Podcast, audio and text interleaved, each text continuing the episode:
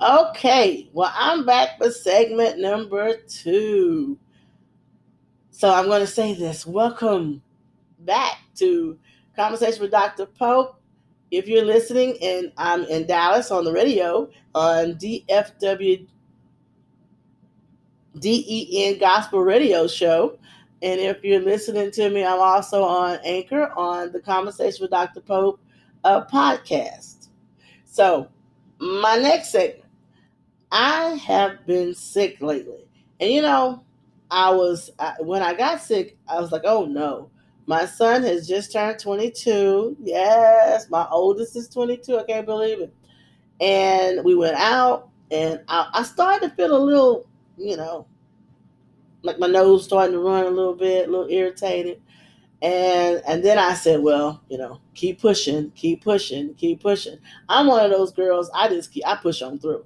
And so I was pushing and pushing, and then I realized I was we were singing on the way home from his thing, and um, we were enjoying ourselves in the car. And by the time I got home, and I don't know, a couple of hours later, man, my nose really like it wasn't happening. And I thought, let me go and start doing my lemon tea. Let me start get myself together because I can't afford to go down. I don't know how many women I'm talking to today, but you know, in your household, if you're the one who's carrying the load, you can't go down. I was telling my son and my daughter, my children, they were like, "Oh, mom, you know, go lay down." I said, "Listen, if I if the ship if I stop, the ship stops." And I I get a little weary of that all the time. That every time I think about something, I am the ship, and I'm like, sometimes the ship needs to take a dock. Well, my kids came home the other day and said, "Hey, next week we're all going to school um, full time. I'm like, whoa. I put my mask on and I said, no one's getting sick. I hurt ran back to my room and quarantine. I do not have COVID. I had a regular I have a regular cold, but you know, I went into that mode of mom, kids need to go to work. I need to have that first full week with no children. And then I looked at my schedule and I went from saying I'm publishing a book, working on co writing a book, to now I have another client for another project, another author. And I'm saying, you still have the show to do. Well, who can afford to be sick when your schedule is loaded? And then I realized something. I was watching Steve Furtick and, and he was saying, you know, we're all trying to get back to normal, but what is normal? And I realized something in the midst of all of that. I needed to rest. I don't know how many women are telling themselves that they don't have time to rest because if they don't rest, you know, if they stop, life stops. And that's not true. Life keeps going, even if you're not well rested. And I'm encouraging everybody to put themselves first. I had to stop, lay down because my body just wasn't going to go. Um, and I, I had my hair fully curled and everything. And I was like, I can't even sleep pretty. Now, for those of you in an African American culture community, you know what I'm talking about. Well, you know, we, we don't mess up our curls. We, you know, we hold our head up and let it go, but we do not mess up our curls. Well, I was so sick that I said, forget it. I'm laying my hair back. Um, and I just got it done because I, I had planned to do an interview. And and in that, and I'm gonna talk to you about that in a little bit, I realized that I was like, man, them sacrifices, because I was not sleeping as good as I probably should have been, because I was trying to keep my curls. When you run into, you know, your body gets tight, your immune system goes down, and I'm on vitamin. My doctor had me taking vitamin D, so I'm doing all that stuff. But I just kind of got a little run down, and I realized, hey, ladies, hey, businessmen, let's not let ourselves go down, because as I'm excited because it's like I'm getting a chance to do more speaking engagements. I just um, was interviewed for the International Women's oh, Convention uh, I was so excited about that. And let me make sure I got that right because that may not be right. Let me see. The IW. Uh, let's see here. One of my Facebook groups. You know, this is what I have to realize too. Let's see.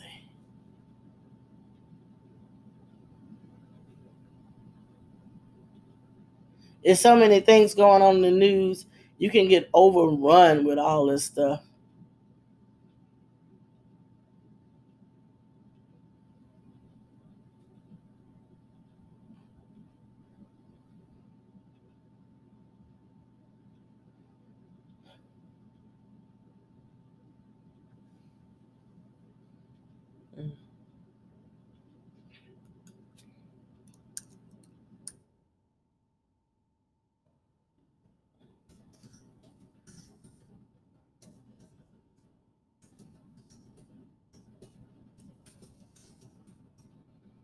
Mm.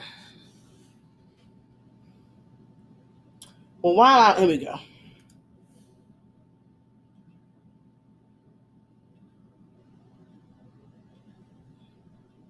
Okay. Wow.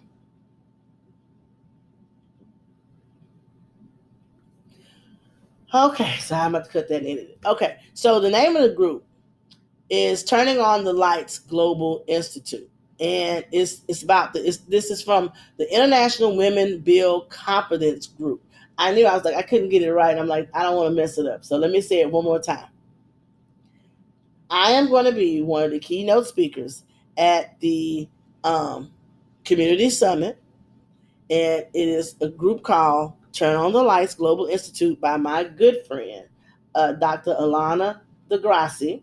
She is the founder of the organization and her group is called International Women Build Confidence. And I'm so excited about this. We had an interview on called a fireside chat. And I was like, oh my God, I really enjoyed myself.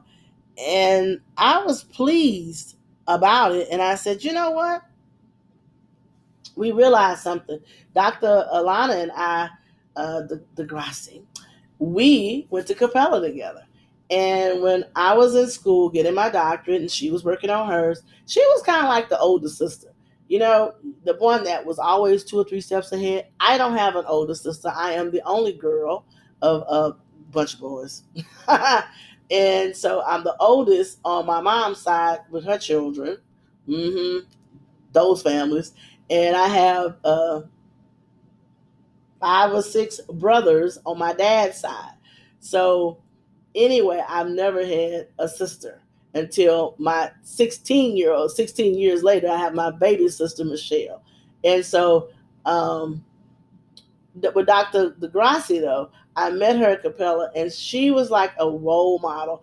I can say there's not very many women, you know, that I just truly say, oh, you know, I've watched them grow. I've really watched her grow. And Dr. DeGrassi was ahead of the game. She was doing videos like this and well, she was making phone calls and having we didn't we didn't have Skype back then, but she called, you know, you call in. She did a lot of stuff as a forerunner to what I'm doing today. And so we had a fireside chat and it was I enjoyed myself. I laughed the whole time. And then she asked me, and I'm doing my form, she asked me to be one of the keynote speakers at the summit. And I was like, yes. And one of my silent thing, my silent prayers has been is that, you know, I tell people all the time, you have to be careful. You ask God to elevate you, to put you, to, to, to use you. And then when he uses you, then you get nervous because you're like, okay, God, I may not be ready for the way you using me. so in my mind, I'm like, I'm ready. Use me. Many, many, many years ago, I think on one of my shows I talked about, I prayed the prayer, the prayer of Jabez, or Jabez, however you pronounce it. And with that came a lot of opportunities. It was like suddenly opportunities. And so years later, here I am now. I've been saying, okay, God, I'm ready to use my voice. And the moment I get an opportunity to do it with the radio show and the podcast, what do I do? I start wimping out. And because when you when you get sick, when you have a million things going, you're like, I don't want to talk to myself for an hour. I want to talk to real people. And so I realized though, sometimes you have to do the podcast. Sometimes you have to do the radio show so more people can hear you. And then they ask to speak with you. Hey, this is the way things go. So anyway, I'm excited. I will be um doing the show and let me see here. It's in December. It's the virtual conference, December the 12th. So I will be a speaker for that. I'm excited, excited about it. When the fireside chat comes up, I'll, I'll let you know. Um, we laughed. Let's see here.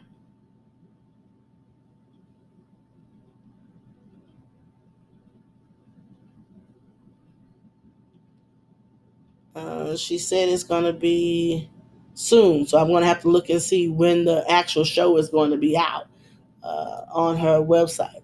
So that that made me really excited because now I've also I was on a show with Toni Anderson. She is also my author, and uh, I'm loving being a publisher. But let me tell you, point two, when you have to surrender, right? I've had to surrender because I've been tired and got sick. And then I had to realize I had a different type of surrender this month also. I had to surrender my my time. I realized something very important. Because I'm a tech girl, I figure I can do everything myself. And about four years ago, a friend of mine, he told me, he said, You know what, Dr. Pope, you're gonna have to learn to delegate more. And I said, Oh, well, as long as I'm able to do the small things, I'll do it and save money. Finally, Mm-mm. I had to say this week, I've been publishing and I'm doing something new. I realized when publishing a paperback, you have to have the paperback dimensions for each entity. So Ingram Spark is one way, uh, Kindle Direct Publishing is another. And when you use it InDesign, or you, one, one takes PDF, one doesn't. I was like, I'm spending a lot of time trying to figure all this out, and I don't have to. I don't have to. I want to know how it all works, and I want to do it all myself, but I don't have to. So this week I said, I'm going to reach out and outsource.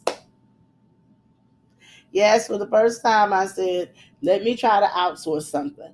And I did. And I I can't say I've had 100% success with it yet because I realized I thought I outsourced it and didn't it didn't go anywhere. I didn't do the paperwork right, so I'm going to see how that works.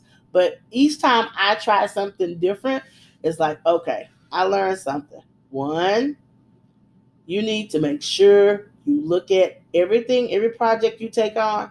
And when you tell a client you're going to do it for this amount of money, make sure you have everything there.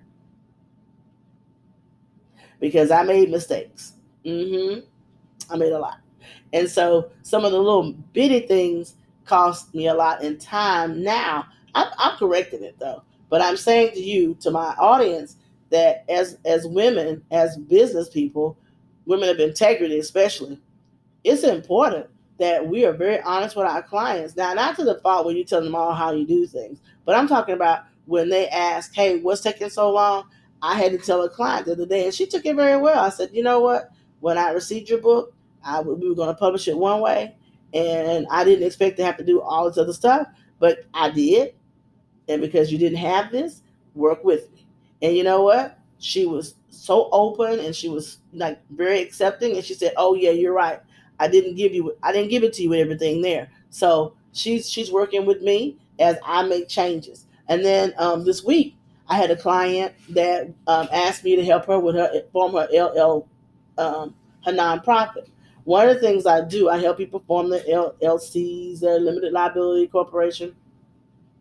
I also help them with their nonprofits. And one of the things that I enjoy that because but I when I'm helping them form their nonprofit, because you know they have to have the bylaws and answer all these questions for the IRS, it is so important that you teach your clients like why you are charging all this money. They want to know, well, why are you charging all this money? because you're not only doing the paperwork, you're giving them the wisdom, the knowledge. And so a lot of people think, hey, if I have a five, if I have a nonprofit with the state like of Texas, I'm in Texas. That should be it. No, no, no, no. You paid that $25 for the state of Texas and you did the, you know, the business thing, that was fine. But that is not an IRS designated 501c3.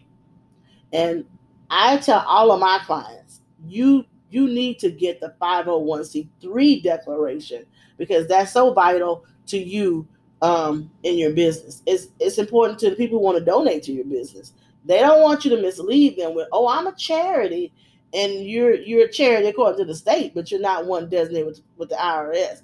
People want to give their money to people they trust and that present themselves in the correct way. So uh, I love my client. She was like, well, okay, Dr. Pope, can you make this happen for me pretty quick? And I was so glad she gave me the opportunity. We we took care of it very quickly, um, quickly in considering you know what we had to do. Um, but she was very pleased. She said I was very professional, and she was very happy that I, I made her my number one priority of that moment. And that's another thing. When you are tired and you're trying to do a lot of things, I'm telling you, it is so important that we stop, make our little to do list. Before I came on here, I had my little list. Get get organized. I have uh, a big calendar over behind me. I have my planner. You know, now that I have a video, I can kind of show some stuff. This is my 2020 agenda where I'm writing things down. And when she called and said she needed this thing done pretty quickly, I was like, okay, yeah, let me let me help you take care of it because I know she's out there. And when people have an opportunity, you know, again, you have to tell people the IRS takes time to designate these things. It takes sometime a month for you to get your letter back. So, you know, I was telling my client, hey, make sure you tell people you did apply, you're waiting, so there's no misunderstandings, right? And so she did, and I, I have no problem. I think her thing will be fine. And so I was very happy to be able to do that. And I was like, yay, God used me to help another per- person in the nonprofit world. Listen, and the biggest thing that we talked about forming a nonprofit does not mean you don't make a profit. I don't know who started that false rumor. Nonprofits don't make a profit. What? Cut that out. Yes, nonprofits make profit. It's a tax, it's a tax status. But everybody wants to make a profit. And I'm gonna say this, and I'm gonna seg into it, I'm gonna seg out. I say this all the time, I'm gonna say it one more time. For all of you people out here who want, who are Christian based businesses, Christian based organizations, we need to stop thinking that all Christians want to do everything for free. Stop. We have families, we have bills just like everybody else. And you can't pray a bill away. You have to pay it on the day it's due. So we need people to have a better understanding in Christian based organizations that we need our money too. So I think it's so important that nonprofits, especially Christian based nonprofits, need to stop thinking that everybody's going to come to do business with you on a faith based principle and no money. We all need money. Even Jesus had a treasure. Yeah, that's right. I know Judas before he, y'all know Judas was a treasure. Judas kept eye on the money. he stabbed him in the back, but he kept eye on the money. Okay, so I'm just saying to you, we want to make sure that as nonprofits, we do our 501c3, take care of that. Make sure you have your bylaws because you live and die by your bylaws. Make sure you, you know, you do and go by and you are guided by those bylaws and make sure whatever you tell the IRS on that application that you're doing it. That is vital. All right. So I got a chance to do that and I was so excited. So this month I was worried. I started off the month going, God, I don't know how you're going to meet needs. And I'm telling you, out of the blue, he was just bringing in different clients, doing different things. And I'm so glad I'm versatile um, and able to do different things. So very pleased about how God was blessing me, but I also realized I was not taking care of myself. Well, I did better because back in the day when I would have gotten a start feeling like I was getting a cold, I would have kept moving. But with COVID and everything else, I knew stop, take care of it because I I hate to say it. I don't even want to be in public sneezing. I don't want to be in public coughing because people just give you that look like they turn all the way around. They do a 360. And then they look at you like, is that you coughing?